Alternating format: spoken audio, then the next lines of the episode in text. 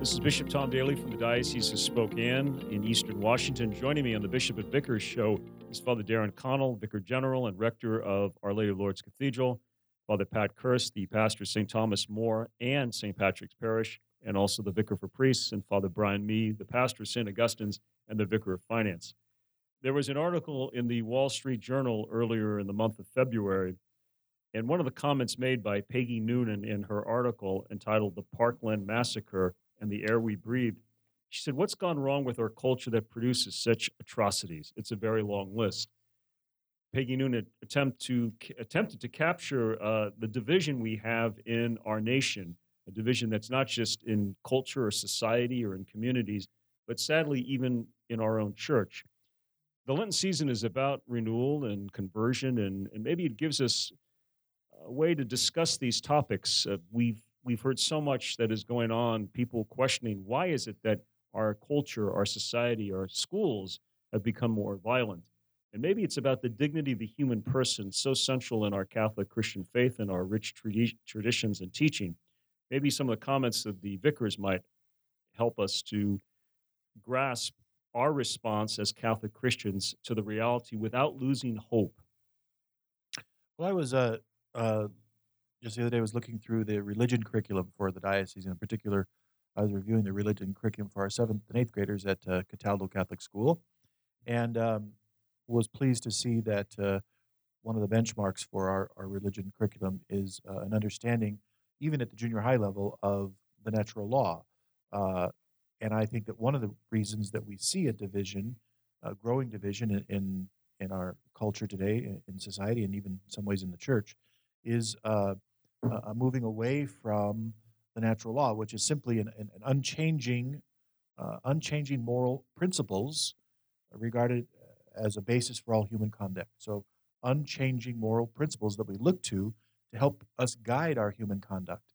And I, I think there's a there's a debate now, an open debate about that in our in our culture today. Is there such a thing as unchanging moral principles?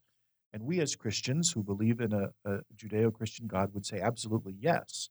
But as, as faith in a, a Judeo Christian God begins to erode, and we have more nuns, uh, N O N E S, not N U N S like you like you're religious, but uh, no N O N E S, people who don't identify with uh, any religious faith. The more we have that, people then have to try to substitute some some guide uh, for for for moral conduct. And unfortunately, what it seems to be is that it's just consensus. Whatever, whatever I can get the most people to accept and agree with, or the uh, loudest people, or the loudest people. Uh, it's ironic that you would say that. um, that seems to be the, the, the, consensus. Then seems to be the guiding uh, force for moral decisions, which is dangerous. What about the people who may not profess any religious belief that you're speaking about? There seems to be, even there was discussion in nominations for justices for the Supreme Court when reference would be made to natural law. And then politicians, senators, uh, newspaper reporters would say, well, what is this natural law? Why, why should anyone who isn't religious guide that? And yet we know in our culture and in societies, the natural law has guided all people, regardless of their religious affiliation. Is this part of the outcome of the nones, the growing people who just say religion is separate, it doesn't impact? Could I take a, a side road from natural law for a moment? Is this as long as we come back to it. Is this a recipe for we just, eggs? just got on that road. Right. Okay. We just left the uh, rest stop, and now you stop again. Another rest stop. The um, well, we began with asking the question of well, why the violence and um, the, toward that we find uh, in shootings in Florida and different, there's examples, uh, plenty of examples for us. You know, and it's interesting in the scriptures, right after the fall of Adam and Eve, the very next thing we have is um, the first murder, fratricide, Cain killing Abel. And um, John Paul II in Evangelium Vitae goes into uh, kind of a very extended reflection upon that. And certainly initially or uh, there's a personal responsibility Cain has for that for that fault. But as he speaks further about it, he says, "Well, but also society and the politics of the day needs to take some responsibility for how we see human life and how we treat it. One of the things is, I mean, when you look at how we uh, in our society today, how we speak of uh, humanity or, or what we allow the human person, do we truly see it as sacred? Or is it just a thing, a commodity that we can do to what we want? I mean by that, uh, we live in a society today where uh, we almost treat the human body as silly putty. And as far as, well, someone can brand their body, they can tattoo their body, they can have, uh, you know, different uh, plastic surgery done, or even now, you know, we can talk about transitioning and a man can turn into a woman and a woman into a man. There's universities it, in the state who are who are talking about composting our, our bodies after death, uh, along with the coffee grounds and the rotting banana peels. So we begin to see it as nothing more than a thing or matter as opposed to something sacred. And part of that is as soon as we take God out of the conversation, that's why it goes back to, well, when we talk about nuns, meaning those, I guess, who don't believe in God or don't believe in anything. Well, as soon as you, uh, there's no sense or place for God, uh, man really has no sense left to him because it's only in that relationship to God that we are seen as sacred and that we have uh, our rights, our sacred rights as well. Uh, so I think the question is, you know, is really a societal question of uh, that yes, individuals, first of all, have to take, they're culpable for whatever evils or violence uh, they commit against another.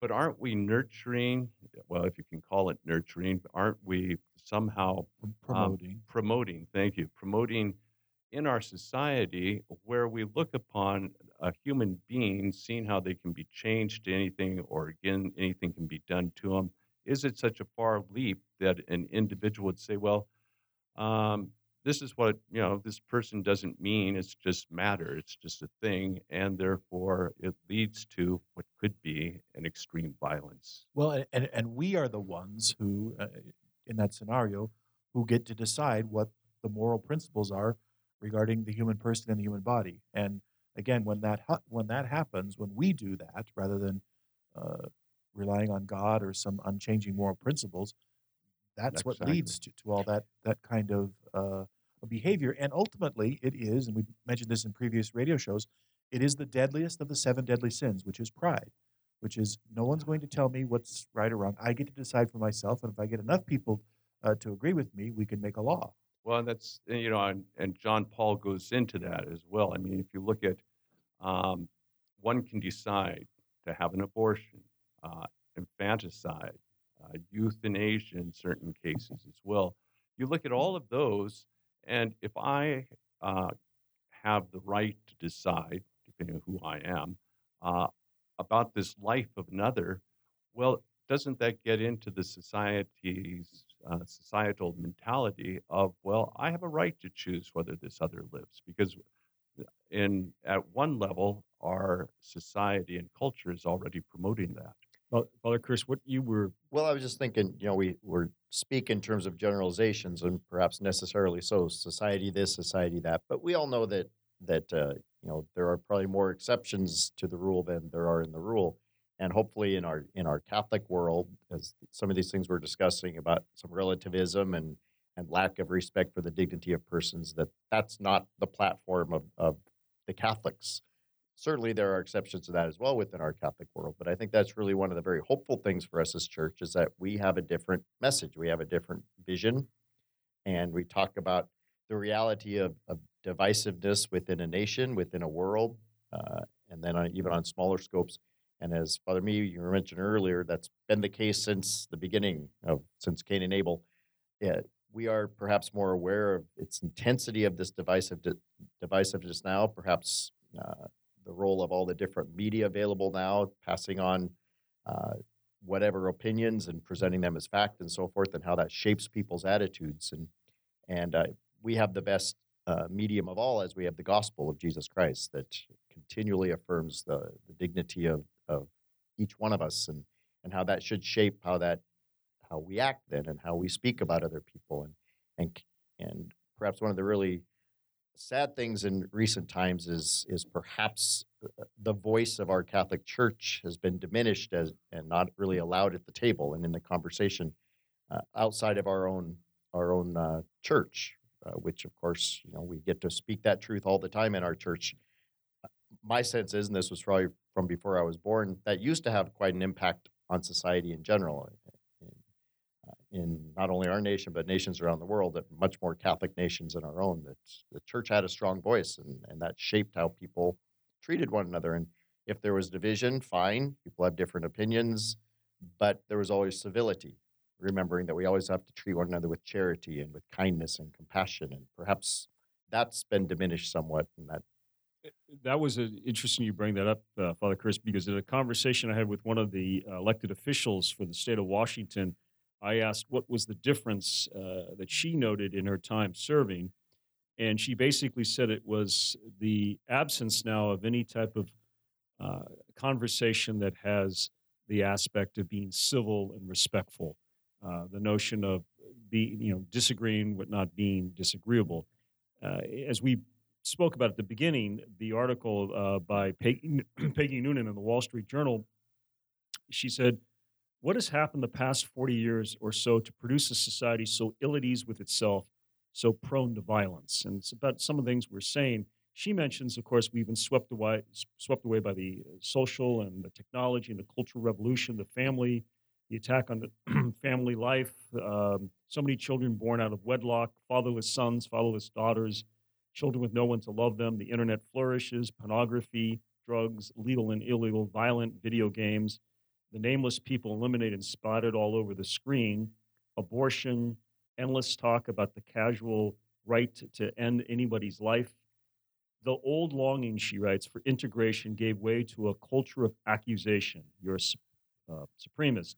You don't like women. You're guilty of privilege, defined by your color and class. We don't let your sort speak here. So much change, so much of it ungentle. Throughout, was anyone looking to children and what they need? And I think the role of the church, the dignity of life of the unborn, the aged, the infirm, the poor, the immigrant, has been a strong platform for the church. And yet, as you're mentioning, the freedom of, of religious expression has been reduced to the freedom of worship. And there is a difference. And a lot of that happened uh, in the last few years. Now, suddenly, the church is not able to speak or, as you said, a place at the table. How do we, in our listening audience who are trying to live our faith, address this so that we can remain courageous and yet compassionate, uh, have fortitude and yet be charitable? We're going to take a break, and when we get back, we're looking uh, for some guidance and insight uh, from the vicars to work with our lay people that we're called to serve.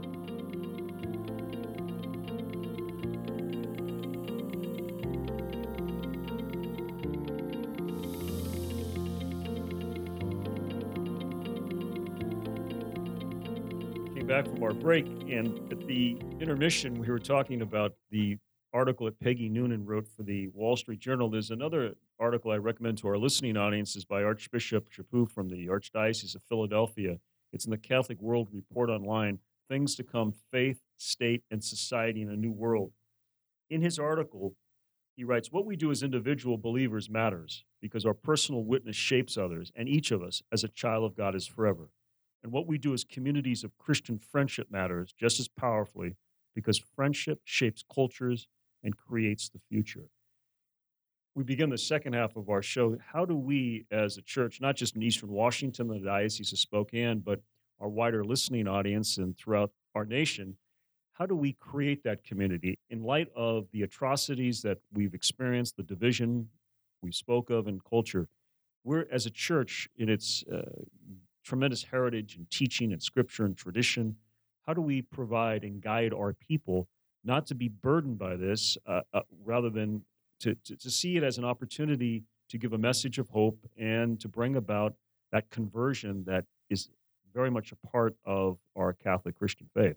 I'm reminded of uh, something that uh, Billy Graham uh, said, and it's, it's, timely to mention him given his recent passing. But um, he was famous for preaching uh, quite simply that it is Jesus Christ who is the answer to people's deepest longings.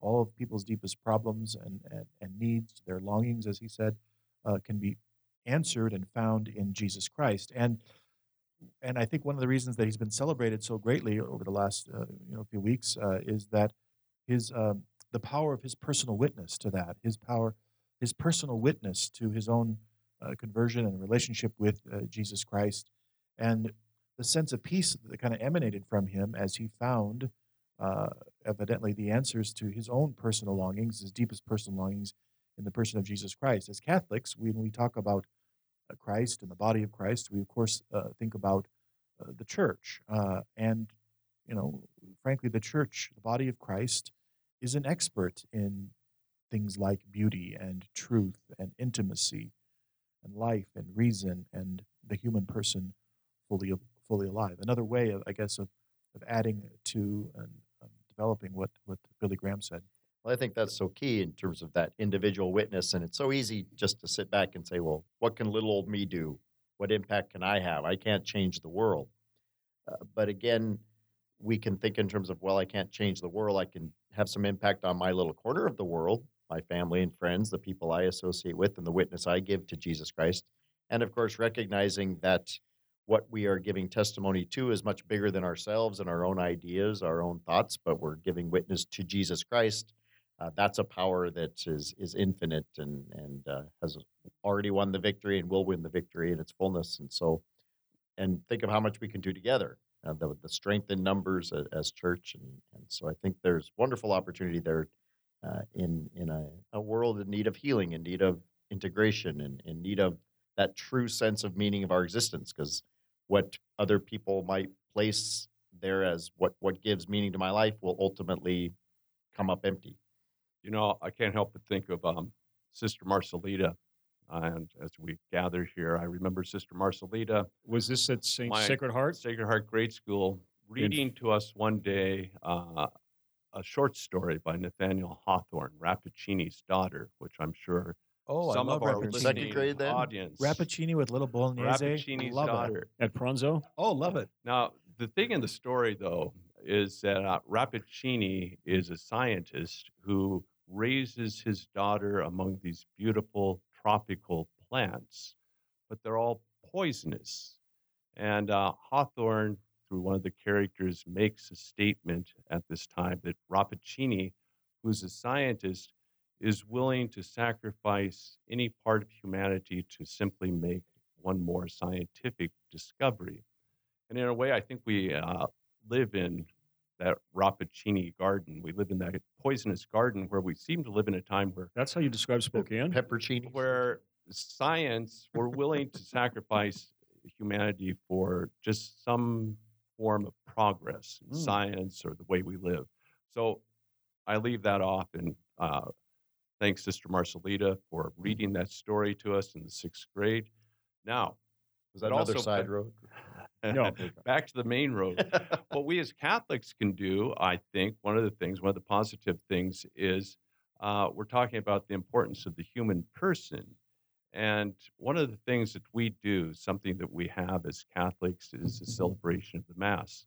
And in that celebration of the Mass, we believe the bread and wine becomes the body and blood of Christ, which cannot help but lead us to reflect God so loved us that he became one with us in this world.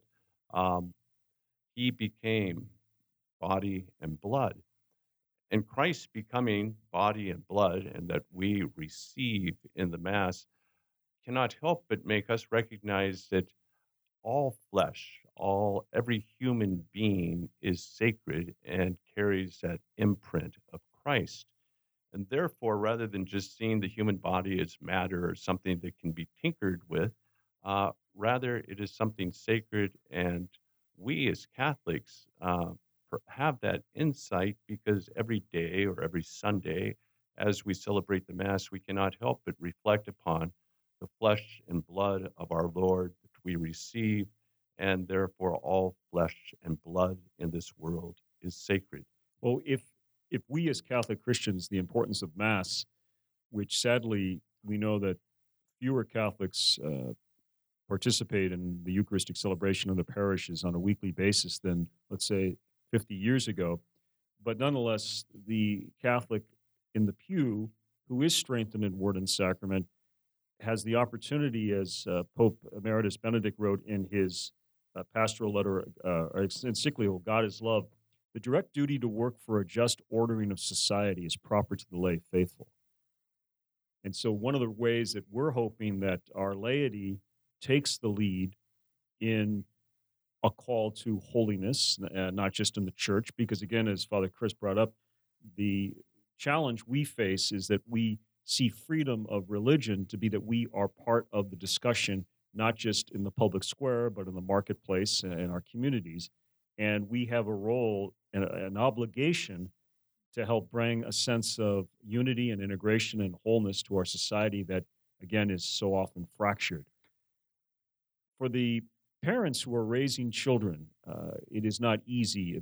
And back to that article um, uh, by Peggy Noonan, she talked about how young people, um, a teenager observes what they hear in America. He or she sees a headline online, passes a television in the airport, hears the quick story, and thinks, if the baby we don't let live is unimportant, then I guess I am unimportant too, and you're unimportant.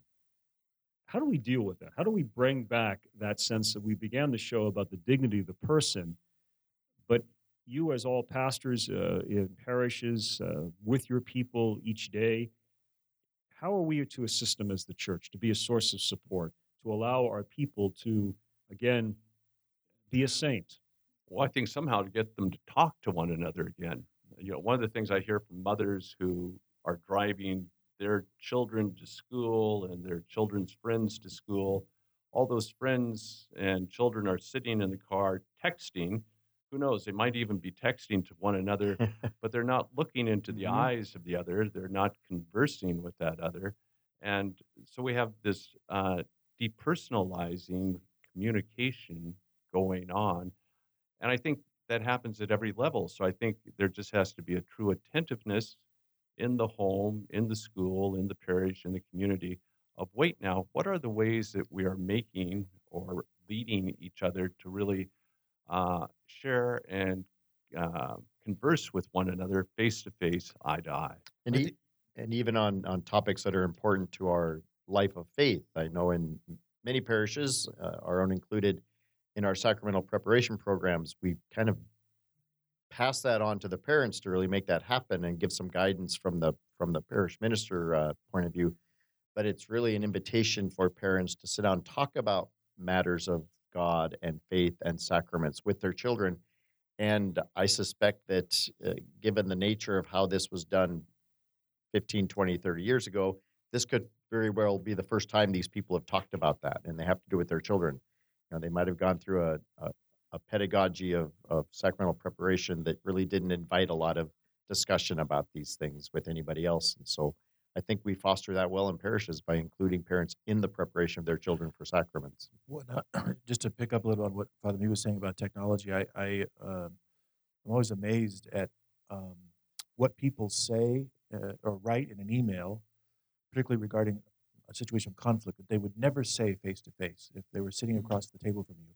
People write things in emails, again, especially in situations of conflict, um, that are that are caustic and can be caustic and and uh, accusatory and derogatory and uh, again things that they would never say uh, sitting across from the, the, other human being looking them in, in the eye. And so one of my I haven't always done this, but one of my I guess personal um, admonitions is is to try to avoid that kind of communication in any electronic form. Well, maybe in the the bishops and the revising of. Um, Except the, when I'm writing Father Mee. Yes, and you're texting me right now, even though right. I'm speaking. Um, one of the, in the bishop's document informing consciences for faithful citizenship, there was, I think, a, uh, a guiding principle for our, our lay people um, it, these words a different kind of political engagement, one shaped by the moral convictions of well formed consciences and focused on the dignity of every human being, the pursuit of the common good, and the protection of the weak and the vulnerable. That's just not for the, the priests and, and the bishops, but it's for the lay faithful in the midst of the political and social turmoil that our church can offer a better way, a way to bring uh, hopefully that unity with, but it's going to require the courage because in the early church, and, and Father Mee would know this having lived in the Roman Empire, Um, that the church took care of the orphans and widows. They founded hospitals and schools. They cared for the poor. They didn't work on Sundays. They loved their enemies. And maybe that's what we're trying to do and reflect on the best of that without retreating. So, a topic for another radio show might be this tendency that some people have to retreat back and almost set up a community separate because we've given up in engaging in, in the culture. you know, very quickly, Bishop, I started, I mentioned that Evangelium Vitae, which should I should have translated that. It means the gospel of life. So what John Paul was talking about was that we have to have a gospel of life. And he concludes it with the Blessed Mother. And he, first of all, he promulgated the encyclical on March 25th, the Feast of the Annunciation, when Mary uh, received word from the angel and said yes to the Lord. Uh, and as the Blessed Mother says yes to life and shows us the way that, that we are to receive life, that divine life, but also uh, to promote life in our world. We come to the end of this half hour. I know it's for some in the listening audience, it may be a purgatory experience, but it's also a source of joy and hope. We pray that Our Lady of Lourdes will continue to intercede in the life of our local church, and please be assured of all of our prayers. God bless.